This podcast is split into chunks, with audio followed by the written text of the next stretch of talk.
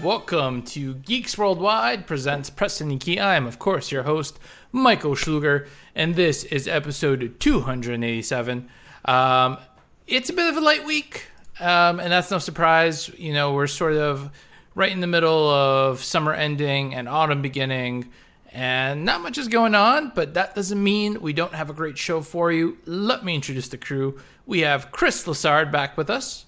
How's it going, guys? It's going good. It's going good. Always a pleasure to have you. Yeah, it's nice to like not be called a mean name immediately even after. Even though you're an asshole. Okay, cool. There it is.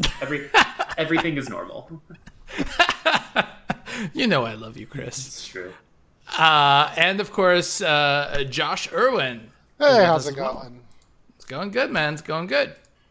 I know both of you two have been crazy busy with various things with moving and Blizzard, hosting shows, and all sorts of other craziness. So thank you both for joining me today. Let's jump into it. It's gonna be a light show. So we're gonna start off with my personal favorite punching bag, Nintendo. Although for once, there's really the stories for Nintendo aren't super negative. The first story we have for you involves Miiverse, and this is kind of interesting to me. Miiverse, if you're familiar with it or not, Miiverse is basically shutting down, right? It is shutting down November 8th. Now, if you don't know what Miiverse is, you've never had a Wii U. It's basically sort of like a social aspect to Wii U where you could post pictures or thoughts that could be read by anyone. Nintendo is generally, thought up of being as very like kid friendly, but there have been some interesting things that have popped up on Miiverse over the years.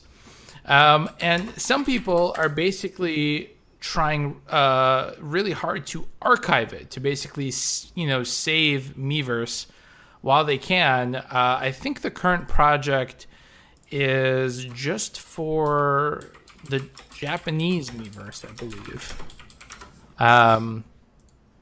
So the app developer, Drastic Action, that's the actual name, is creating software that they're going to use to archive every single one of the hundreds of thousands of posts created across the Nintendo online community. This is kind of cool, actually. I think it's very interesting to try and preserve this little corner of gaming history. Have you guys ever used Miiverse at all? Nope. I haven't either. I'm not going to lie to you. But there have been some really hilarious things that have come out of it. My favorite being that love story between the guy and the girl on Miiverse. And, you can tell they're like 10 or something. Do you guys know what I'm talking about? Nope. Mm-mm. Really? No clue. Man, it is so good to know that in 287 episodes, you've still yet to learn how to host. Wow, Chris. Get out. Let me talk about these things. No, I like vaguely remember it.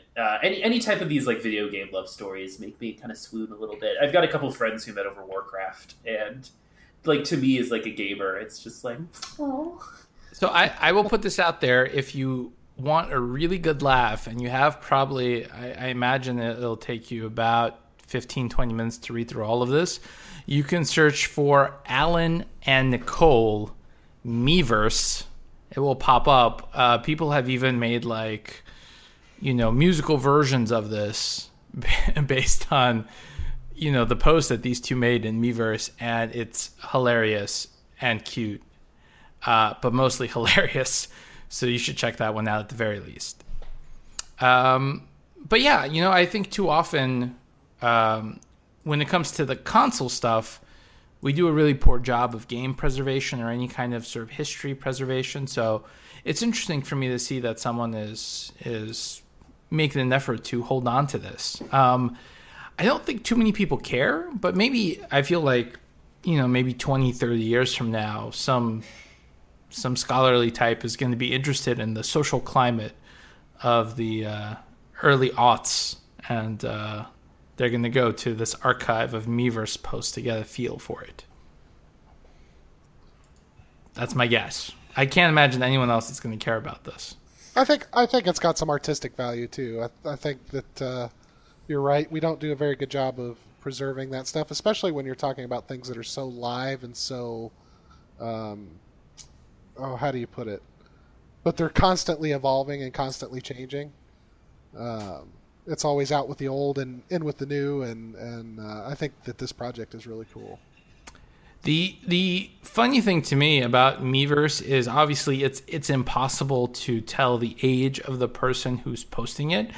And so anytime I see any post on Miiverse, the game I play in my head is this actually someone really young or is it someone trolling? And it's really hard to tell. Yeah, do we need to call Chris Hansen? Yeah. No, it's really, really hard to tell. Like, some of these posts are just so naive and odd that, like, it's either someone who's, like, 8 or someone who's trolling. I tend to look at the spelling. If the spelling is good, it's probably someone trolling. That's my, gauge. I think you're, like, overestimating the intelligence of internet trolls. Actually, maybe they're so intelligent that they're purposely misspelling things to throw you off the trail. It's possible. Yeah. There's really no way to tell. There's really no... I mean, it could be a cat for all I know. It's true. Who's just good at typing. Eventually, that's just going to happen. Gerbil, hamster, farm animals... Listen, no one knows you're a cat on the internet, right? So. You can be whoever you want to be. Just remember that. Exactly. If you're a cat in your heart, you can be a cat. It's true. That's the beauty of the internet. Our other Nintendo story, this one's kind of interesting. So in a recent interview with Bloomberg, the Pokemon Company CEO, Tsunekazu Ishihara. Thanks. Oh, I said nice. I was complimenting you on your pronunciation. Oh, thank you. Thank you. I watch probably way more anime than I should. He admitted to Bloomberg that when he was initially shown the Switch, he told Nintendo that the Switch wouldn't be a success. He basically said he thought that in the age of the smartphone, no one would carry around a game console.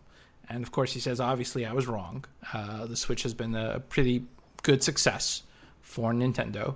And I think it's interesting that, he's admitting to this, right? You'd think normally these CEO types would never come. They'd be like, yeah, I knew it would be fantastic all along, right? But here he is admitting what many of us still think.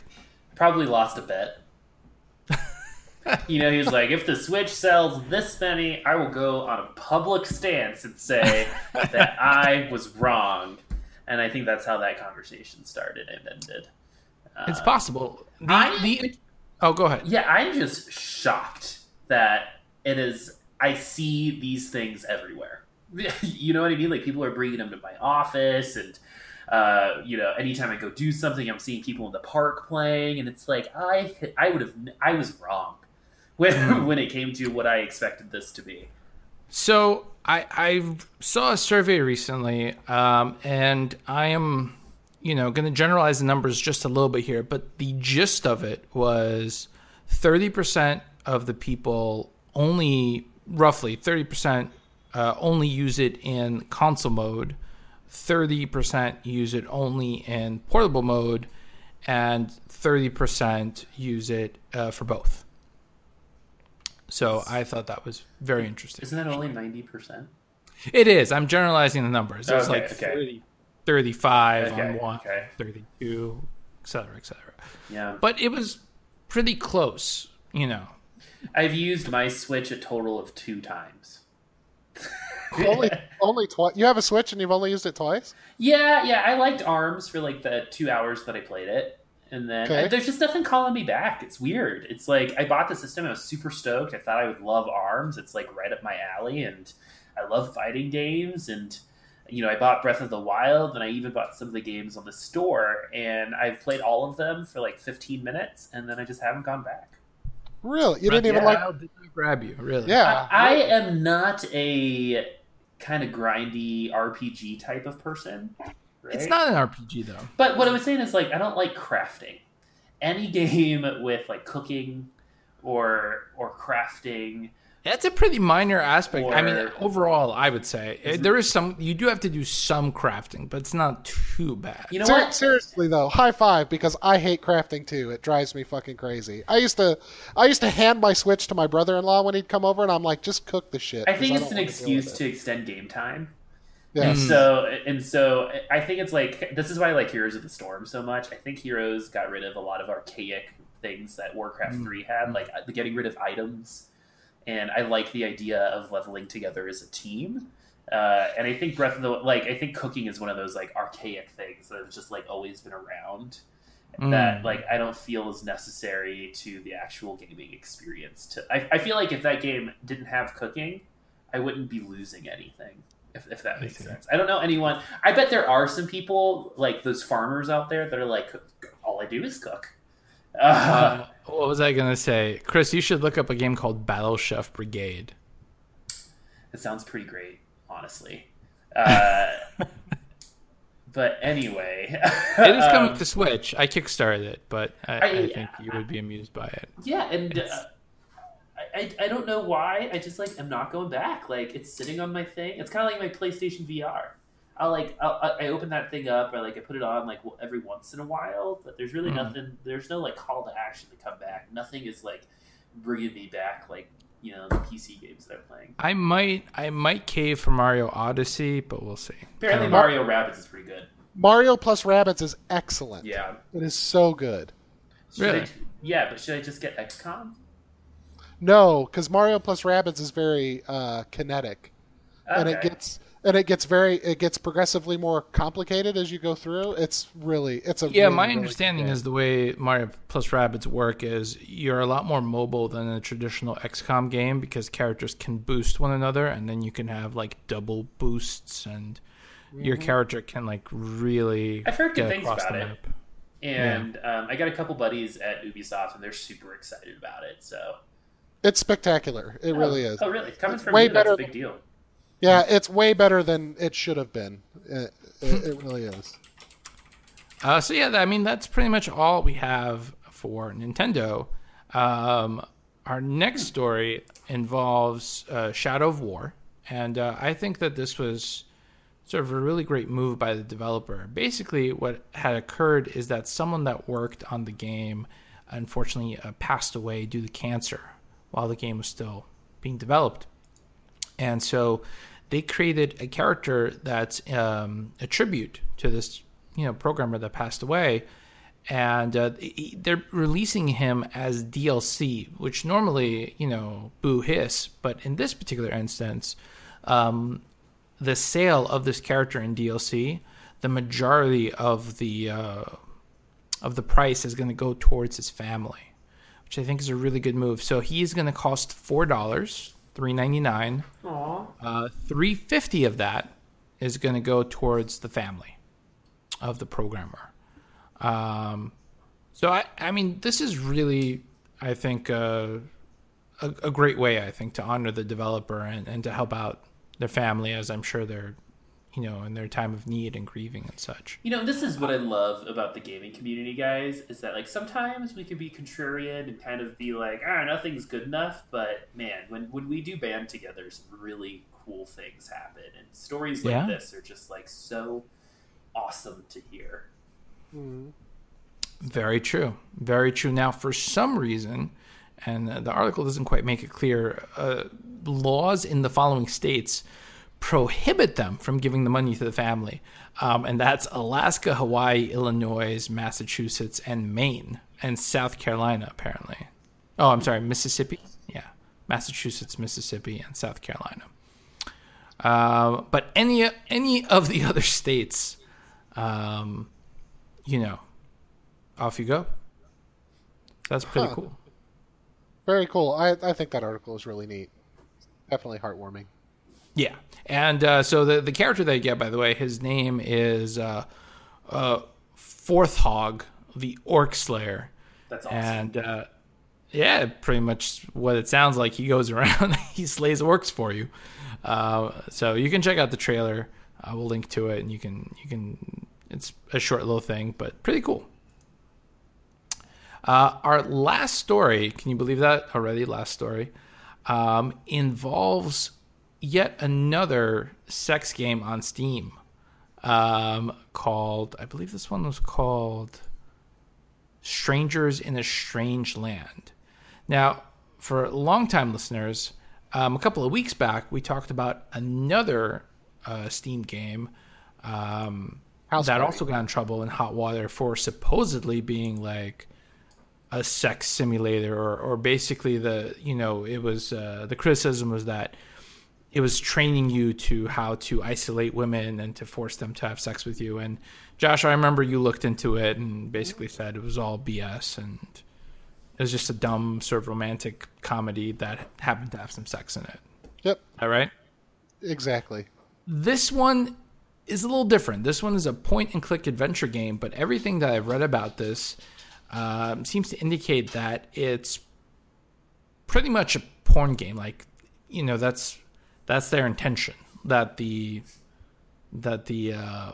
point and click puzzles or whatever is just sort of a pretense to serve up a bunch of sex scenes. But something that the article points out is that the sex scenes that do occur in the game are no more racy. But it's getting a lot of flack because obviously the having sex is a little more central to the game than Witcher 3 is. But I don't know, what's your take on this one? I mean, if you look at the game, it's not going to win any awards. It's a point and click game that was clearly made in like Unity or something. And the character models look okay, but if you were like for 2007, it's great. For 2017, not so much. You guys, what are your thoughts on all this? Sure, I'll go. Why not? I think that this game is a little weird. First of all, I don't care what kind of game gets sold anywhere, since there are parental restrictions and parents should be monitoring what kids are doing on their computer. It's obvious that this game is meant to be a porn, because even the plot premise is thin. It's something about, your parents drug you on a vacation that you didn't want to go to, and now you're out in the middle of a farm in Iowa or something, and there's naked chicks everywhere. So I just heard you say your parents drug you, and I was like, oh my God, that's so intense. Your parents drugged you, and now you're having a bunch of sex? Exactly. That's super weird. No wonder this thing got taken off Steam. Yeah, well, the plot's pretty thin, and I do think that there were some valid concerns about whether the main character was underage, because the plot is about your parents taking you on a vacation you didn't want to go on. Which makes it sound like they could be under the age of 18 or whatever. But other than that, I mean, I don't see anything necessarily wrong with this game other than the fact that it's stupid. Yeah, it's, it's not really what any of us, I think, would consider to be a good game. Mm-hmm. And I agree with you, right? Like if it's rated M, or if it's very clear in the description of the game that this is an adult game with nudity and sex, who cares, right? As a parent, you should be monitoring what your kids are playing. I don't see what the big deal is at all. Yeah, I think that the big difference is like what you said. It's the whole, it's intended for sex as opposed to sex adding to it. Yeah, the funny thing is, like, again, the graphics on this thing are not mind-blowing at all. I mean, but we've all looked at staticky HBO boobs, right? That's true, but what I'm saying is, like, if you're looking for animated porn, there's lots of it on the internet. You could Google those exact words and get a lot of it on the internet. You know what? to each their own. I think that exactly. if you're gonna wordsmith this, then yeah, it should be taken down, because if the intent is sex, then yeah, that's porn, and porn shouldn't be on Steam. But if you know, it just depends on who you ask, and you ask Steam, and now that's their answer. Yeah, so the game was basically taken down and put up again, and if you play the game now, a big red censored thing shows up anytime you enter one of the sex scenes, but you can just go to the developer's website, and there's a free patch there to reverse all that. But it just feels like, I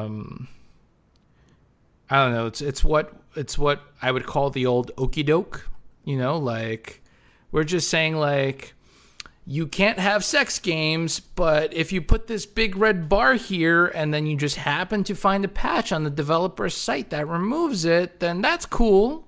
Yeah, you know? Exactly. It just, you know, we're just, you know, just jumping through hoops that are unnecessary and stupid as far as I'm concerned, because no kid is going to accidentally, you know, purchase this game by themselves unless an adult has made the mistake and enabled them to do so, or played this game without an adult just not being cognizant of how parental controls work or something like that. Like, we should have told this. We should have told this whole story in sexual innuendo and puns, I think. So, but probably. Why should I have to learn how video games work as a parent?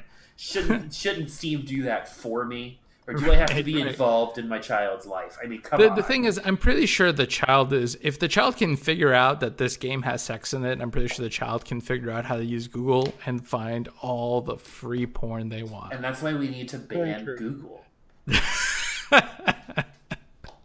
Duh. I mean, maybe that's the solution. I don't know. That is the solution. It's the... No, I wasn't going to go that far. You were gonna go with the like ultimate solution. I was gonna say final solution, which is final solution. Yeah. Bad, Chris. Bad. Yeah. I'm never gonna be a politician strictly because of this podcast. But yeah, no, I think this whole thing is silly and superfluous. Like, we're all adults here, and the people that aren't adults, if they can figure this thing out, they can figure out way worse stuff. Way worse stuff. You know, and honestly, I'd rather them figure it out in a game than in real life. So that's true. I agree with that. So, and believe it or not, I mean, that's not even part of our what the fuck stories of the week, right? That's just a regular story. But we do have some really good what the fuck stories for you. And as usual, we're going to go from least to most fucked up. So the first story up has to do loosely actually with Nintendo for once. Nintendo is partnering with SanDisk to come out with Switch branded micro SD cards, and I think this is really fucking dumb. It's just really, really fucking dumb. The only difference with these micro SD cards off a regular versus a regular micro SD card is that the Switch logo is on the SD card, and that's about it. And I mean, there's a picture of Mario or Zelda or something on it, but it's not like even a unique image. It's like a stock image that you could find anywhere. And yeah, I mean, I'm sure this will sell, but I also think it's kind of dumb. It's a smart business move for the holidays. You know, like parents buying their kids a Nintendo Switch get to go to the store and they go, that one will work because it has the characters that are on the Switch box on this thing. Sure. You know? I can see that. Yep. Yeah, especially you know, knowing my parents, that would definitely happen. I got you a Zelda game. One, that's not Zelda. Two, you guys are terrible. Thank you. I guess it's the thought that counts. It's the thought that counts. Even parents of our generation in their 20s and 30s who have only used Apple products don't even know what an SD card is, probably, because they don't use them in their phones. So I guess. Well, I like the first comment, which is, you know, a console is doing well, but it's scratched out, and then it goes, shipped, when SanDisk is making products for you. So that's got a point there. It's not gonna lie. That's why it's the only comment. It's the only one that article needs. No one can say anything more. That's all you need. It's pretty ridiculous. Moving on, though, our next story involves, again, Mario, of all things. But this one's kind of cool. It's odd, but cool. 227 artists, which that's a lot of artists, have collaborated to remake an episode of Super Mario World. So the episode in question is called Mama Luigi. And the way that you're going to enjoy this best, unless you have a very long memory, is to look up the original episode, which you can find on YouTube for free. It's basically all about Luigi telling Yoshi a story of how they first met and what happened. And then watch the 227 artist remake. They basically just broke the episode down into like little 10, 15-second chunks, and they all animated it differently. And this is really cool, really random, but really, really cool. Did you guys watch it? Yeah, it's extremely random, and like there are sections that last like 5 or 10 frames, right? Like it's really strange, but there's a lot of like little Easter eggs. I watched it once, and I feel like I need to go back and watch it again because you see little glimpses of things that are like pop culture references or Easter eggs to other video games. You actually see a rabbit for like 3 frames in it at one point. Barney. Yeah, Barney was in it. Barney was in it, yes. So I feel like I need to go back and watch it again just to see what else I can pick out. But it was really neat. I thought it was really cool. My favorite part was when Yoshi came out and his eyes were all derpy. That was like the very beginning. Like that was hooked me right away. What I think is great, by the way, is that obviously all the audio is from the original episode, so they changed none of the audio. The only thing that's different is the, obviously the drawn sections, and the art styles are all over the place, and some of them are really cool and some of them are just really trippy and weird. Yeah, there's even a couple of parts where they do like little like paper puppets and stuff like that. Like they're not even really animation. It's just somebody with a camera and a paper puppet. Yeah. It's out there. But definitely worth the 11 and change minutes, just a little shy of 12 minutes to watch. So definitely check it out. For sure. And we'll provide a link to that below. So I'm a little bit at a loss here in terms of which story is more fucked up, the Chuck Tingle or the fighting game story. So which one would you two say is...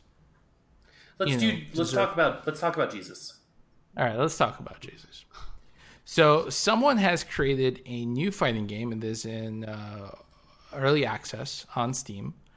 And, the concept is nothing new, right? It's a fighting game. The fighting game features gods, right? It's called Fight of Gods. And it features, characters that we've seen in other games, like Odin and Zeus. And there's even an appearance by Anubis, which you don't see Anubis in too many games.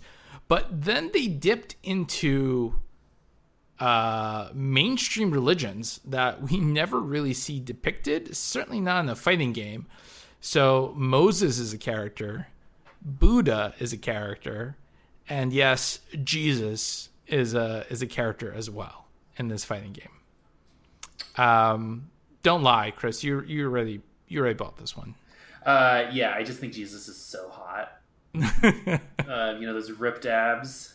That thorn crown. No, this is fucking hilarious. I love this. Both of these two games, I think are absolutely wonderful. But I appreciate the gall that these guys had of putting Jesus in the game. I mean, even Smite. Smite has Anubis, Smite has Hindu gods, has Kali, and has gods from all of these other pantheons, and they've gotten their fair share of heat, for including these gods in their games. But the one thing they've never committed to was putting Jesus in, Right. And these guys did it. These guys put Jesus in. And the funniest part is that he like breaks off the cross. So he's using the cross. He's using the wood of the cross as like, yeah, almost like tonfa. Yeah, it's amazing. I say, why not Jesus? You know, like he should be in more video games as a badass. Does anybody remember the American Dad episode about the rapture, where they were fighting in the dystopian wasteland after the rapture happened, Jesus and Stan? No, I don't remember this. Because Jesus fell in love with Francine and he's all... Yeah, I remember that episode. Yeah. Yeah. American Dad is so much better than Family Guy right now. Oh, yes, for sure. But, yeah, that episode is great, and Jesus was a badass, so I want to see Jesus be a badass in more things. Yeah, so it's, as I said, it's an early access. It's on sale right now, which is, I think, also part of the reason people are talking about it. So it's less than $5 if you want to kick ass. And the reviews are good. The reviews are surprisingly good, yes. Yeah. So it's there. Let us know who your favorite character is when you check the game out. It even has some gods from the Chinese mythology as well. So they really, equal opportunity here. So check it out. The last story involves Chuck Tingle. And it's like, how do you explain Chuck Tingle to someone who doesn't know who Chuck Tingle is? Anyone want to take a stab at it? No. Leisure Suit Larry for the LGBTQ community? No. That's pretty good. Yeah. Well, but he's a writer. He's an author. So I don't know if I would go with the Leisure Suit Larry analogy. Maybe for the game a little bit, but how would you like explain him as an author? All right, I'll give it a try, and you guys tell me what you think.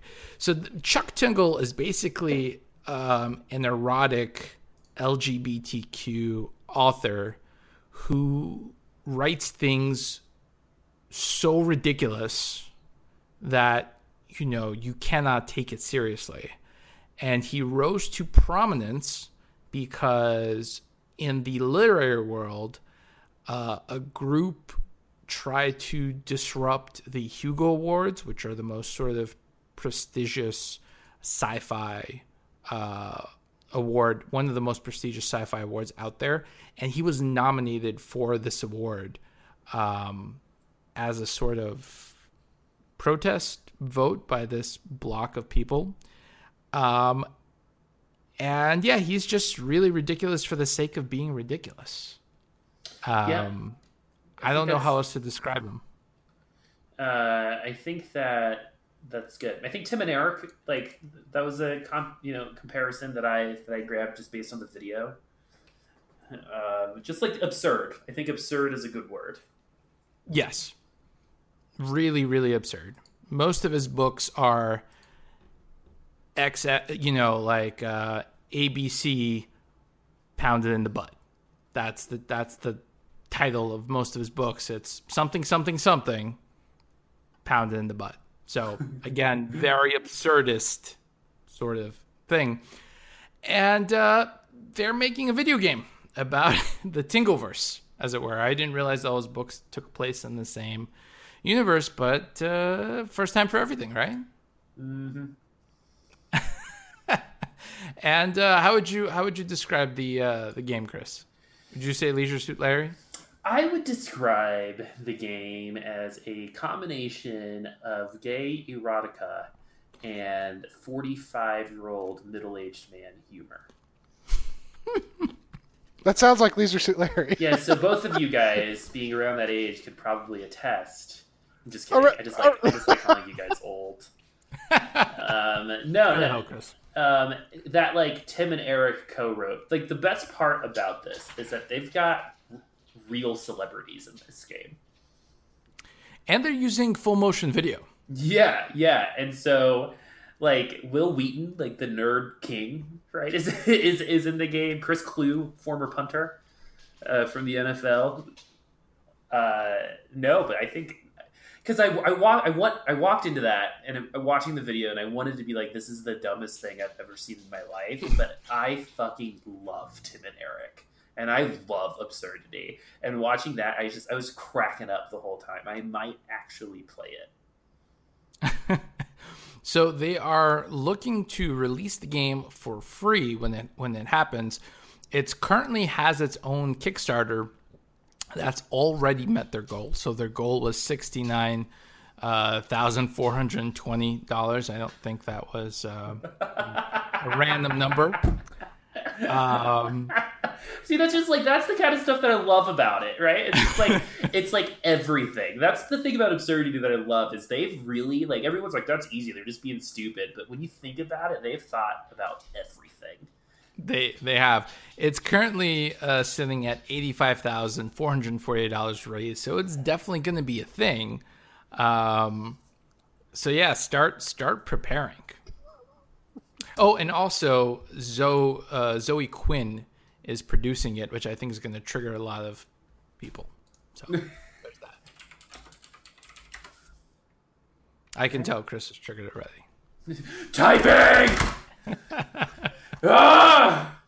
I actually don't even know who she is. But... Really? You don't know who she is? Sorry. Really? It was her and Anita Sarkeesian during all of the... what do they call that? Gamergate? And right. Oh, yeah. Okay. See, I know a lot of these people by face and not by name. Hmm. And she's the one, correct me if I'm wrong, isn't she the one that's transgendered? I'm not sure. I don't want to say one way or the other. I thought Gamergate was super duper stupid, and I just kind of stopped listening to all the noise surrounding it a long time ago. So I don't know.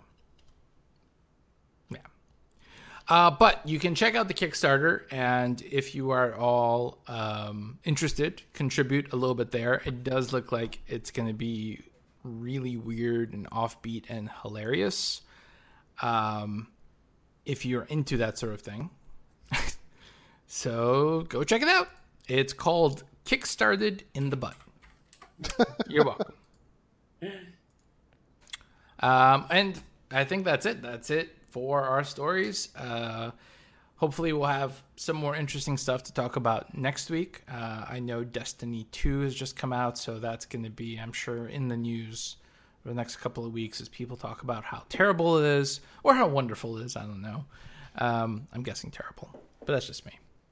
But yeah, until next time, we really appreciate all your comments, likes, subscribes. If you enjoyed the podcast at all, we absolutely love to hear from you guys. Please give us a rating. Until next time, I've been your host, Michael Schluger. Chris Lassard? Sorry. Josh Irwin. Have a great week of gaming. Push a lot of keys for us. We will see you next week. This has been a production of the GWW Radio Network. Please don't forget to subscribe, rate, and review us on iTunes, Stitcher, and SoundCloud. Also, check out Geeks Worldwide at thegww.com for all the latest news, reviews, and opinions on video games, comics, movies, TV, cosplay, and more. Geeks Assemble!